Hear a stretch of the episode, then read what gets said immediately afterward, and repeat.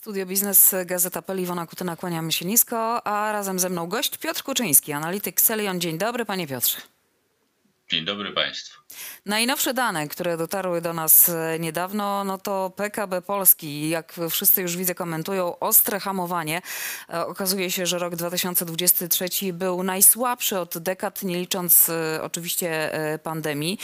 Te prognozy mówiły o wzroście 0,5%, okazuje się, że to 0,2% zaledwie.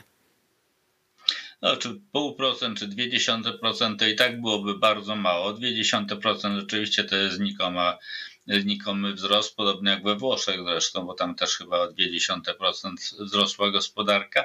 Tylko trzeba zauważyć jedną rzecz, że dane z poprzedniego roku zostały zweryfikowane w górę z 4,9 na 5,3 punkta procentowego. Czyli inaczej mówiąc, można powiedzieć, że gdyby to było 4,9 w dalszym ciągu, no to byłby to wzrost nie o 0,2%, a o 0,6%, czyli tyle, ile oczekiwano. Więc jeżeli się weźmie pod uwagę te dane zweryfikowane z 2022 roku i nałoży na to 2023, no to wychodzi mniej więcej tyle, ile oczekiwano. Aczkolwiek, jak powiedziałem, to i tak jest bardzo, bardzo słabiutko. No i może i lepiej, bo jeżeli jest tak słabo w 2023 roku, to będzie niska baza do odbicia w 2024 roku. Poznaliśmy też dane ostatnio o, no to już chwilę temu, o bezrobociu w grudniu. Tutaj, czy to są dobre dane? Bo to jest 5,1%. Tak, znikome różnice to są odbicia od tego poziomu 5%, to są prawie żadne. To jest bezrobocie rejestrowane. BAL, tak jak mierzy to Eurostat, tam jest dobrze poniżej 3% bezrobocia. Prawdę mówiąc, w Polsce prawie że nie ma, tak można powiedzieć. Te dane pokazują, że ono jest takie na poziomie tych ludzi, którzy praktycznie pracować nie chcą. Dużo się dzieje w polityce, co się przekłada na gospodarkę i odwrotnie. Dowiedzieliśmy się ostatnio, że prokuratura wszczęła 2 śledztwa dotyczące przejęcia przez Orlen Lotosu. No i w związku z tym takie pojawiały się też głosy, już nie pamiętam, bodajże Roman Giertych o tym pisał, o próbach anulowania tychże właśnie umów.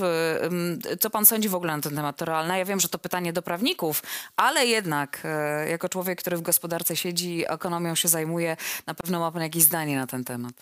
No, wydaje mi się to skrajnie nieprawdopodobne, to znaczy być może, nie mówię o przejęciu Lotosu, mówię na przykład o przejęciu PGNiG, że PGNiG wydzielić z powrotem byłoby prostą, chyba w miarę prostą sprawą, ale unieważnić to, co się stało z Lotosem i w połączeniu z Arabią Saudyjską, czyli Aramco, w połączeniu z Węgrami, z MOL-em, nie, no to jest nie do ruszenia. To jest nie do ruszenia, a gdybyśmy próbowali, to mogłoby nas to bardzo, bardzo słono kosztować, więc nie warta skórka wyprawki, jak to się mawia po polsku. I ja bym tego nie ruszał.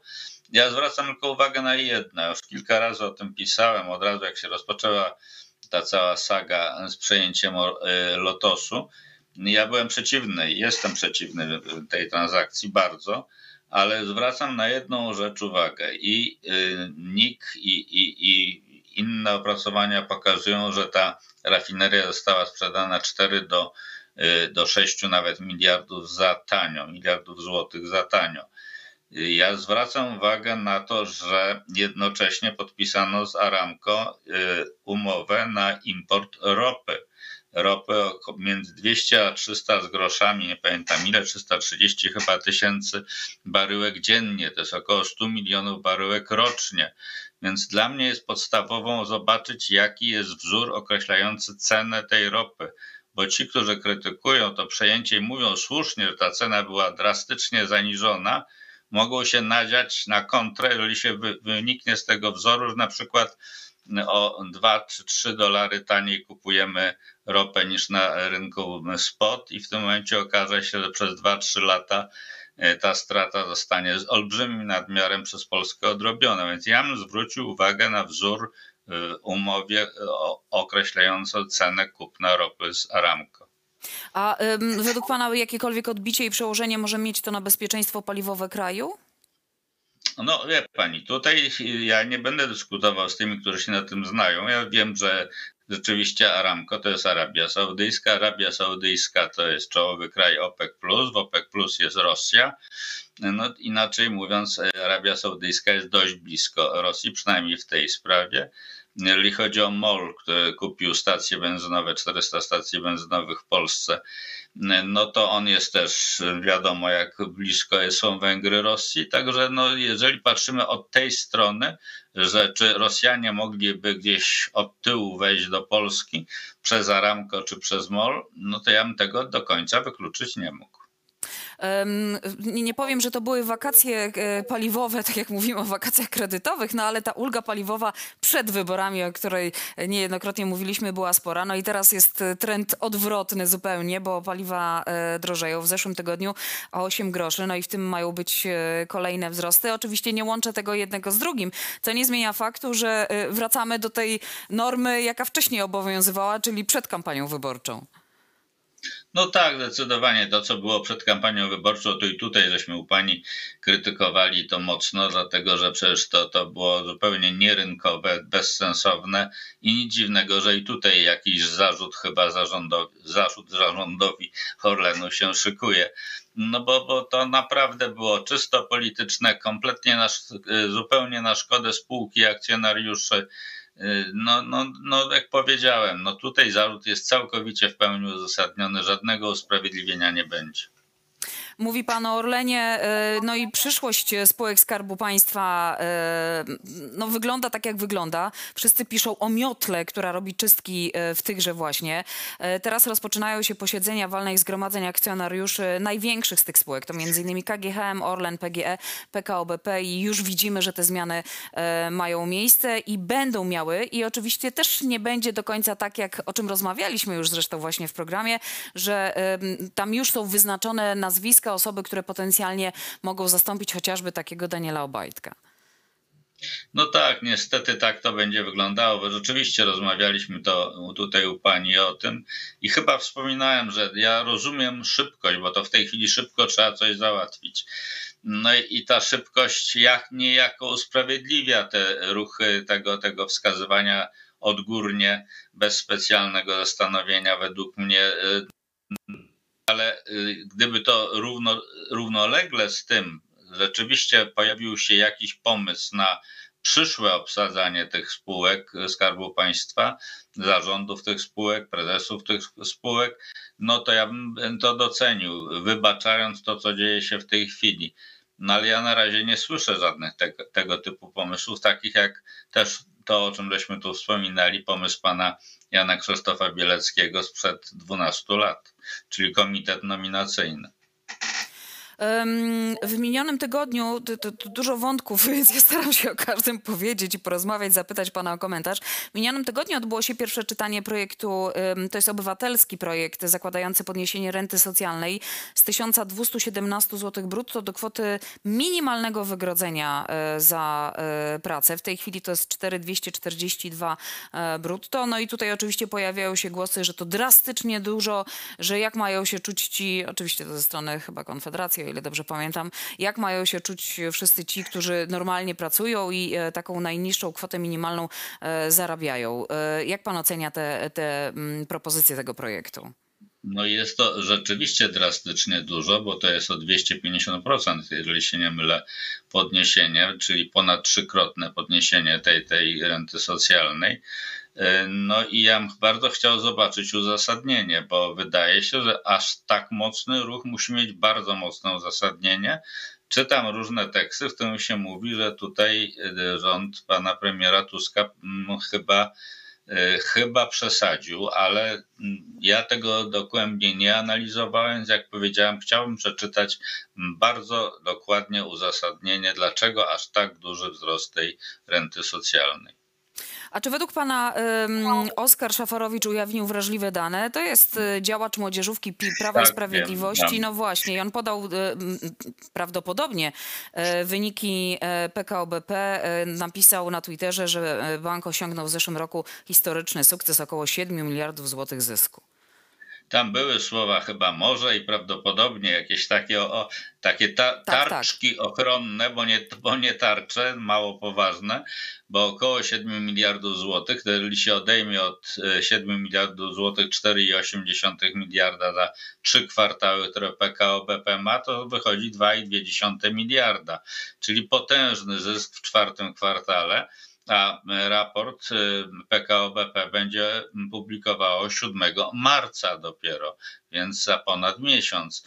Inaczej mówiąc, tego typu dane nie powinny wypływać na rynek, a one do tego wypłynęły o 10:34, bo ja to sprawdzałem, o 10:34, czyli w trakcie sesji. No może przez przypadek, ale 15 minut później cena akcji PKO BP gwałtownie zaczęła rosnąć.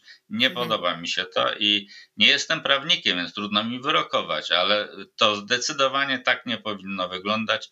Jeżeli nie jest to naruszenie prawa, to na pewno jest to naruszenie tego, co obowiązuje na giełdzie. Takie dane, informacje powinny się pojawiać oficjalnie w dniu publikacji raportu i na pewno nie w trakcie sesji. Dokładnie. I jedna kwestia to, że wyciekło, ale druga, skąd zwykły pracownik banku ma dostęp do takich danych, jeśli one faktycznie są prawdziwe? No tak, no i właśnie to jest następne pytanie, czy to jest prawdziwe, tylko niech pani zauważy, pani redaktor, jeżeli one są nieprawdziwe, to wprowadzał ludzi, inwestorów w błąd, jeżeli nieprawdziwe. Jeżeli prawdziwe, to zdradzał tajemnicę, zdradzał poufne informacje, których nie powinien był zdradzać. Tak czy inaczej jest bity. Nie ma cudów. Piotr Kuczyński, analityk Xelion, naszym gościem jak co tydzień. Panie Piotrze, wielkie dzięki za komentarz do tych wszystkich tematów. Dziękuję. Widzimy się i słyszymy oczywiście za tydzień. Za moment kolejni moi goście.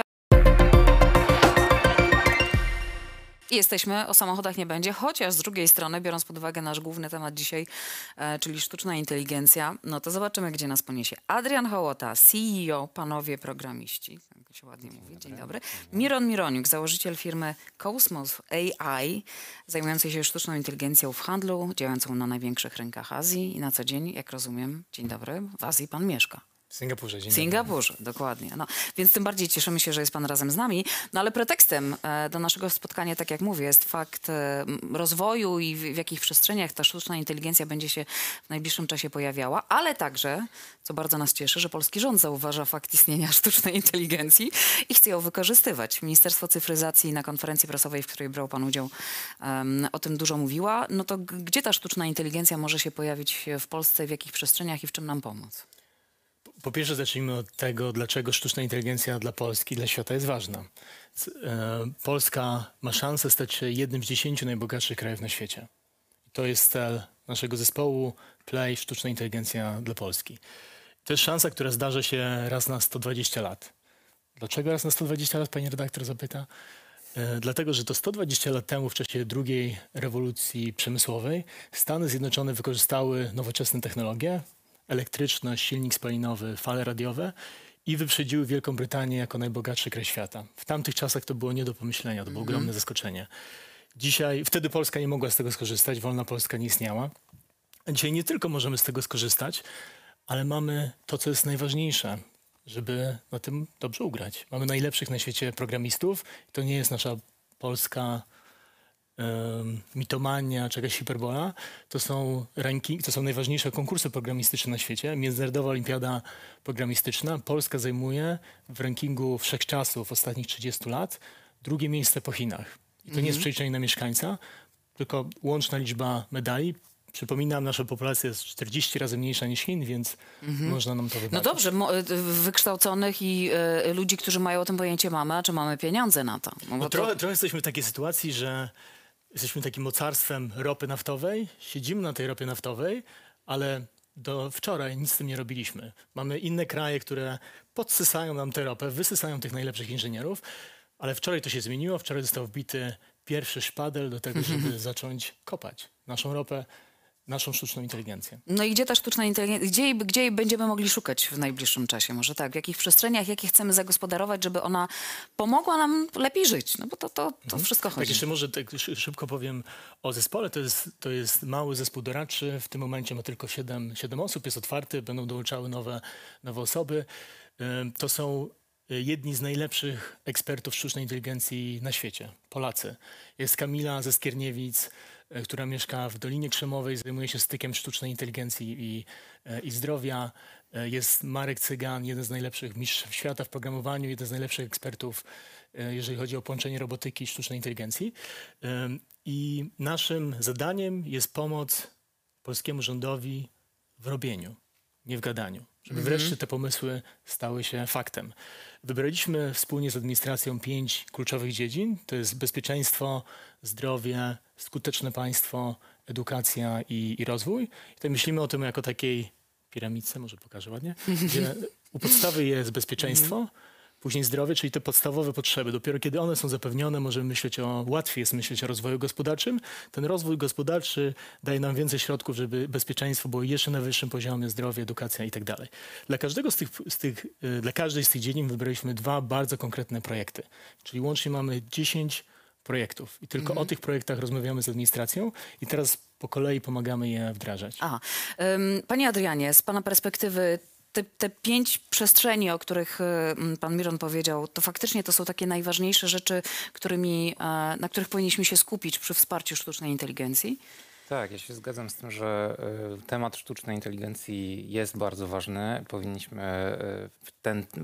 w tym temacie rozpocząć właśnie nie tylko dyskusję, ale przede wszystkim działania, bo wchodzimy na bieżnię w momencie, jak inne państwa już są 2 okrążenia przed nami.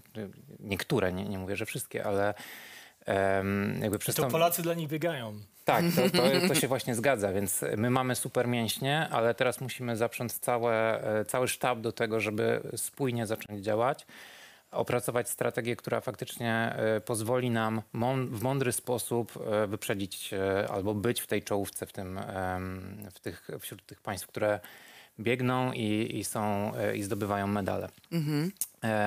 I teraz tak, z jednej strony mamy zdrowie, edukację, będziemy zdrowsi, bardziej wyedukowani, bogatsi, bo będziemy bardziej efektywni, ale z drugiej strony musimy bardzo mocno mieć z tyłu głowy zagrożenia, które za tym idą. Te zagrożenia to między innymi rozwarstwienie społeczne, które może być tutaj za kilka lat, możemy się z nim spotkać. Możemy mieć rozwarstwienie cyfrowe, które spowoduje, że jedna część społeczeństwa będzie umiała z tego korzystać, a druga będzie po drugiej stronie, czyli będzie, jak to powiedzieć? Bez dostępu w ogóle. Będzie bez dostępu. Ale tak umiała korzystać to jedno, ale właśnie czy będzie miała dostęp do tego, prawda? Bo tak, będzie wykluczona. Tego słowa mi zabrakło. Więc naprawdę musimy tutaj to musi być spójna strategia na wielu polach. Jest też temat takiego zdrowia psychicznego, czyli Ministerstwo Zdrowia, które też również powinno, i Ministerstwo Edukacji, które powinno się w to włączyć. I to wszystko na tych wszystkich etapach, na tych wszystkich poziomach musi być bardzo spójną strategią. To jest bardzo ważne, o czym pan mówi. W naszym zespole doktor Agnieszka Mikołajczyk-Bareja specjalizuje się w etyce sztucznej inteligencji. I szczególnie w takim ważnym aspekcie, bo etyka to nie jest tylko filozofia, to są praktyczne działania.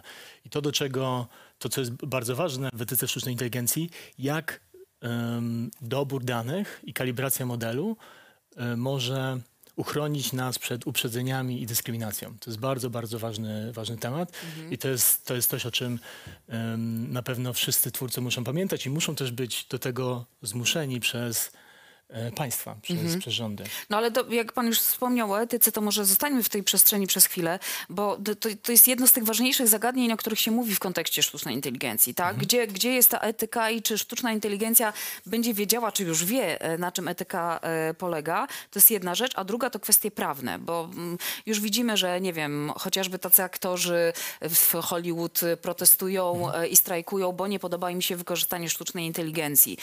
Ostatnio po sieci ja słyszałam krążą jakieś filmiki związane z kwestiami politycznymi, bez wnikania w szczegóły, gdzie podłożony został głos Krystyny Czubówny. Ale to nie jest jej głos, bo to jest głos wykreowany przez sztuczną inteligencję. Więc zastanawiam się, czy prawo podąża równie szybko jak rozwój tej sztucznej inteligencji i poszczególne kraje, czytaj Polska, są w stanie takie przepisy wprowadzić, żeby jednak chociażby takich twórców zabezpieczać. Tak, tak. Więc tutaj ważnym aspektem w etyce jest, jak zaadresujemy równości i nierówności społeczne. I tutaj są dwie drogi. Z jednej strony sztuczna inteligencja może pomóc nam zasypać te nierówności, dlatego że najlepsze programy nauczania, dostęp do najlepszego systemu zdrowotnego będzie równy, tak, bo częściowo zautomatyzowany. Z drugiej strony może stać się zupełnie inaczej, że to tylko najzamożniejsi otrzymają dostęp do tych zasobów i tutaj już mieliśmy przykład wykorzystania technologii przez startup Elona Muska do tego, żeby ingerować w pracę mózgu. Tak, i znowu, czy taka, jeżeli ta technologia będzie dostępna dla wszystkich, to jest coś niesamowitego. Dzieci, tak, mój brat ma porażenie mózgowe, nasza rodzina dałaby wszystko za to, żeby przywrócić go do zdrowia. To byłoby możliwe dzięki tej technologii. Ale z drugiej strony to może pomóc najzamożniejszym stać się super ludźmi. I inni nie będą mieli do tego. Czyli nie tylko odzyskać pełne zdrowie, tylko stać się jeszcze lepszym. Teraz mówiła Pani o bardzo ważnym aspekcie artystów, dziennikarzy, jak to wpłynie na pracę. My tutaj warto zaznaczyć, jako zespół nie mamy wpływu na regulację. Tutaj rząd ma Radę do Spraw Cyfryzacji, jest bardzo duży zespół GRAI, który liczy około 500 osób i są eksperci samego Ministerstwa Cyfryzacji i Administracji Publicznej. Jest naprawdę wielu i często o tym zapominamy i nie doceniamy. I wspólnie z Unią Europejską finalizują pracę nad aktem dotyczącym sztucznej inteligencji, który reguluje to, co jest możliwe i to, co nie jest możliwe. Ten akt nie adresuje tak naprawdę wpływu na rynek pracy. No tak. On adresuje to, jakie treści mogą być legalnie wykorzystywane, adresuje to, że modele powinny być transparentne, ale nie mówi, nie budujmy modelu w taki sposób, żeby nie zabrał pracy artystom czy dziennikarzom. Tak, a to jest, myślę, poważny problem i gdzieś pewnie lada moment na rynku pracy będzie. Panie Adrianie, a według Pana jak prawnie można rozwiązać nie tylko te kwestie, o których ja wspomniałam, dotyczących właśnie wykorzystywania czegoś wizerunku, głosu i tak dalej, no ale tak bardziej globalnie, no bo to mówię, to tak szybko postępuje, że ludzie, którzy pracują nad tymi przepisami, czy tutaj w naszym przypadku nawet Unia Europejska, powinny być co najmniej 3 kroki przed tą sztuczną inteligencją. Tak, zdecydowanie tutaj ten temat, że z jednej strony mówi się o tym, że nie powinno się zbyt mocno regulować prawnie tych rzeczy czy ograniczać, bo one mogą ograniczać z kolei rozwój technologii. Natomiast nie może być też tak, że to jest całkowicie nieuregulowane i nie mamy poczucia bezpieczeństwa jako społeczeństwo, że nasze dane są przetwarzane w nie taki sposób, jak powinny być, że ten dostęp do danych jest nieuprawniony, że w jakimś stopniu możemy się czuć również zagrożeni, że te maszyny podejmą decyzję o naszym życiu, o tym, że to my przeżyjemy albo ktoś inny przeżyje, a nie my. Więc tu jest bardzo dużo dylematów etycznych również na tym poziomie, które muszą być w jakiś sposób uregulowane. Nie wszystko się też oczywiście da uregulować, albo to, co zostanie uregulowane, za chwilę może być tym blokerem. Więc to jest też bardzo, wymaga dużej dyskusji na pewno na forum osób, które się tym zajmują. To co jest bardzo ważne, tak patrząc na to praktycznie, to nie możemy regulować konkretnych rozwiązań technologicznych, bo one już w momencie pisania ich są nieaktualne. Dokładnie. Tylko to, jaki cel chcemy osiągnąć. Na przykład w przypadku mówiliśmy o dostępie do danych, czy do zastąpienia pracy artystów, tak? Żeby do tego potrzebne są, jeżeli będziemy w mądry sposób regulować dostęp do danych, informacji, czy na przykład te modele mogą być trenowane na stronie gazeta.pl, tak? Bez płacenia gazecie.pl. To jest coś, co możemy regulować. I zapewnienie tego, że twórcy powinni być wynagradzani, to jest coś, co będzie aktualne i jutro, i za 100 lat. Tylko dobrze pan powiedział o tych twórcach, to kto jest twórcą? Że twórcy.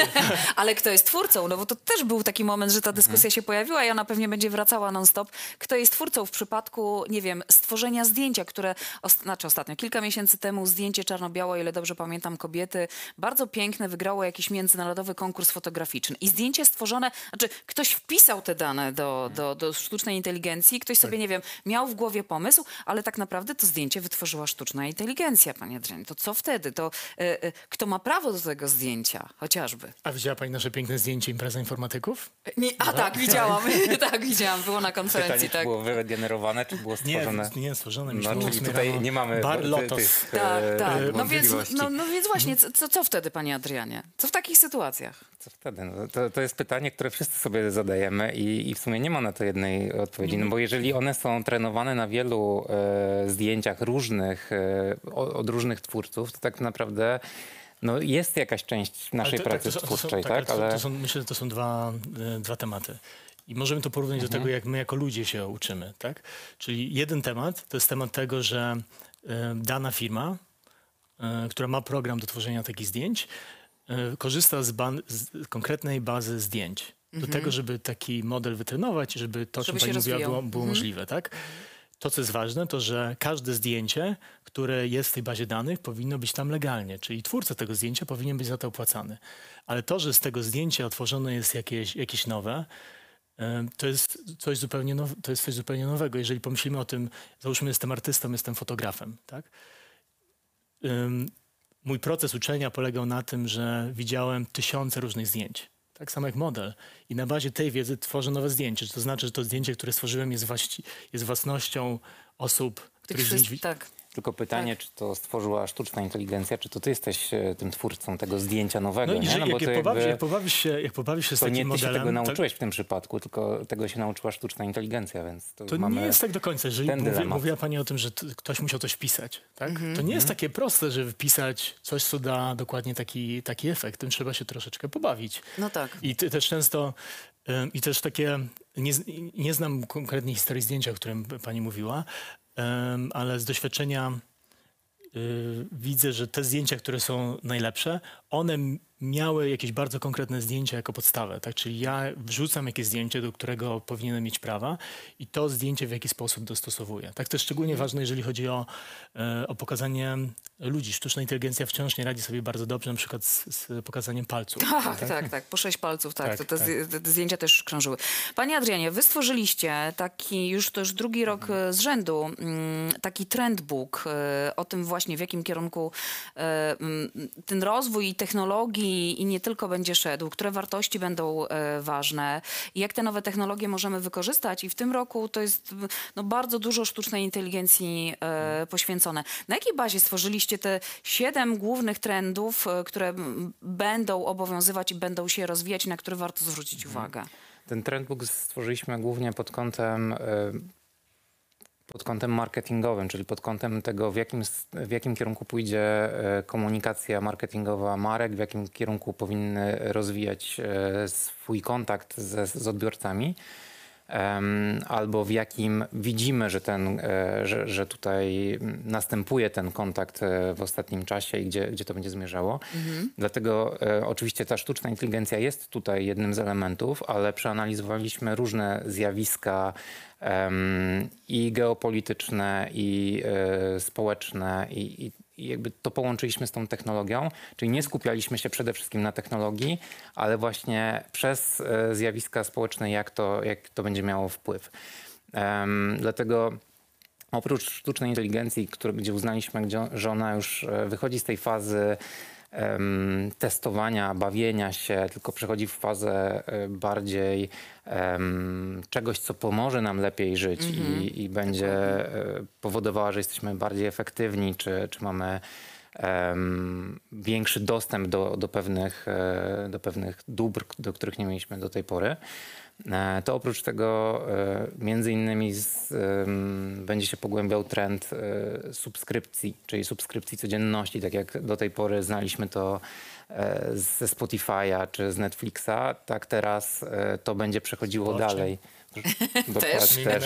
Dokładnie. Też. Więc będzie to przechodziło dalej. I do tego i ten trendbook, właśnie wartość tego trendbooka jest zarówno w wypowiedziach ekspertów, bo zaprosiliśmy ponad 30 ekspertów, przeanalizowaliśmy kampanie reklamowe światowe, które zostały nagrodzone w poprzednim roku i na tej właśnie podstawie wybraliśmy te trendy. No, jeden z nich, bo wspomniał Pan o tej subskrypcji chociażby, tam jest i o tym, jak traktujemy sztuczną inteligencję, że ten okres zabawy mamy za sobą, a teraz myślimy o tym, zresztą dlatego się spotkaliśmy, jak wykorzystać w życiu codziennym, w praktyce i w jaki sposób ona może nam się przydać, ale też jeden punkt ostatni, zatytułowany Made by Human. Mi się bardzo spodobał właśnie o to, o czym rozmawiamy, bo tutaj taki komentarz zawarliście, podczas gdy sztuczna inteligencja budzi tyle samo ciekawości, co obaw, potwierdzenie, że produkt jest wytworem ludzkiej inwencji, będzie dla konsumenta coraz większą wartością.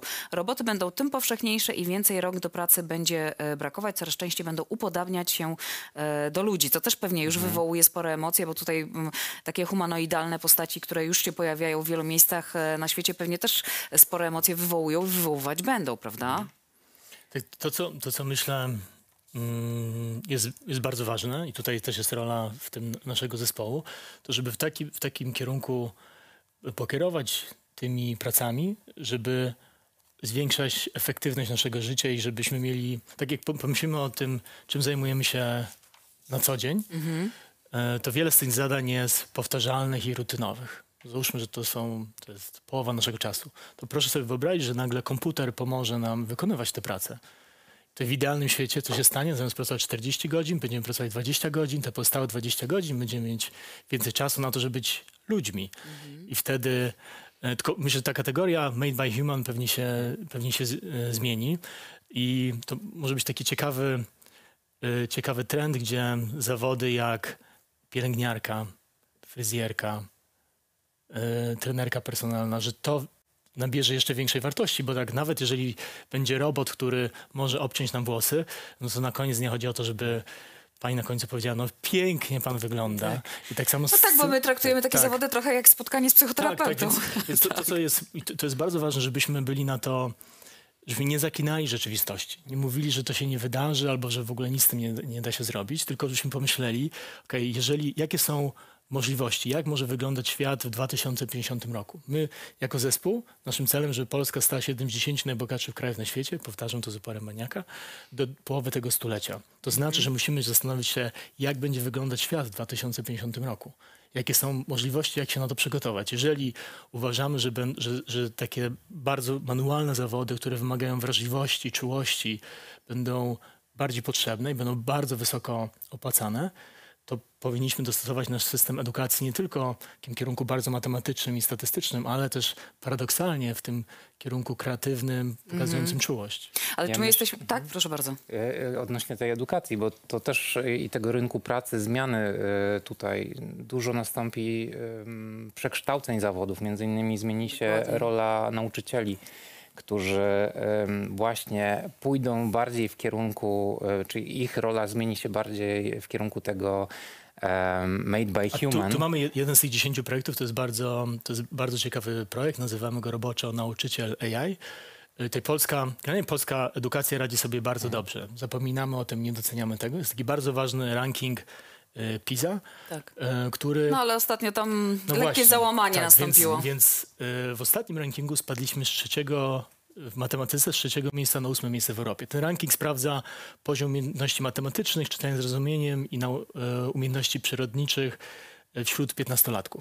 To, co jest najbardziej rażące, to że najbardziej spadł poziom uczniów w małych ośrodkach wiejskich. I teraz rozwiązaniem nie jest kolejna reforma edukacji. Rozwiązaniem jest pójście 2 kroki do przodu. I tutaj marzeniem tego zespołu jest, żeby stworzyć program, który przygotuje indywidualne sposoby nauczania pod ucznia. Tak? Czyli sprawdzi, co pani już wie i na tej podstawie będzie zadawać pytania. Mówimy dużo o zadaniach domowych teraz. Generalnie jako ludzie uczymy się nie słuchając, tylko rozwiązując zadania. Jeżeli będziemy w stanie zmienić system nauczania w ten sposób, żebyśmy tych zadań rozwiązywali jak najwięcej na zajęciach i żeby one dostosowywały się trudnościom tego, gdzie jesteśmy, to będzie coś pięknego. I wtedy rzeczywiście Będziemy żyli w świecie, gdzie nawet mieszkając w małej wiosce, będziemy mieli tak samo wysoki poziom nauczania w najlepszych szkołach Warszawy czy w Londynie. Dzięki temu właśnie nauczyciele będą mieli więcej czasu, bo tutaj tak. te maszyny paradoksalnie i też będą wpływały na motywację uczniów, bo będą mogły dostosować tak te metody nauczania, żeby właśnie... uczeń był bardziej zaangażowany, wypełniały będą bo będzie czas na to, żeby bardziej indywidualnie podejść, prawda? Dokładnie. Nie do dużej grupy. Widzimy to już też na też jednym z tych, drugim to już za dużo chyba zdradzam, ale drugim tym projektem edukacyjnym jest projekt Programowanie Nasz Drugi Język. To jest projekt, który zaczęliśmy już 1 września w 3 gminach, Chełm, Syców, Zduńska Wola. Tutaj chodzi o naukę programowania. Programowanie zostało wprowadzone do podstawy programowej 6 lat temu, ale jako państwo nie wykonaliśmy tego wysiłku, żeby przygotować nauczycieli do tego, żeby uczyć jakościowo. Szacuje się, że mniej niż 10% nauczycieli informatyki tak naprawdę uczy programowania. Więc ten program nauczania jest skonstruowany tak, że on bazuje na rozwiązywaniu zadań, ale w trakcie zajęć informatyki. I to jest fantastyczne narzędzie do tego, żeby wyłapać najzdolniejszych uczniów i tych, którym trzeba pomóc, najlepszych nauczycieli i tych, do których trzeba wrócić. Zdecydowanie. Ale też myślę, że już...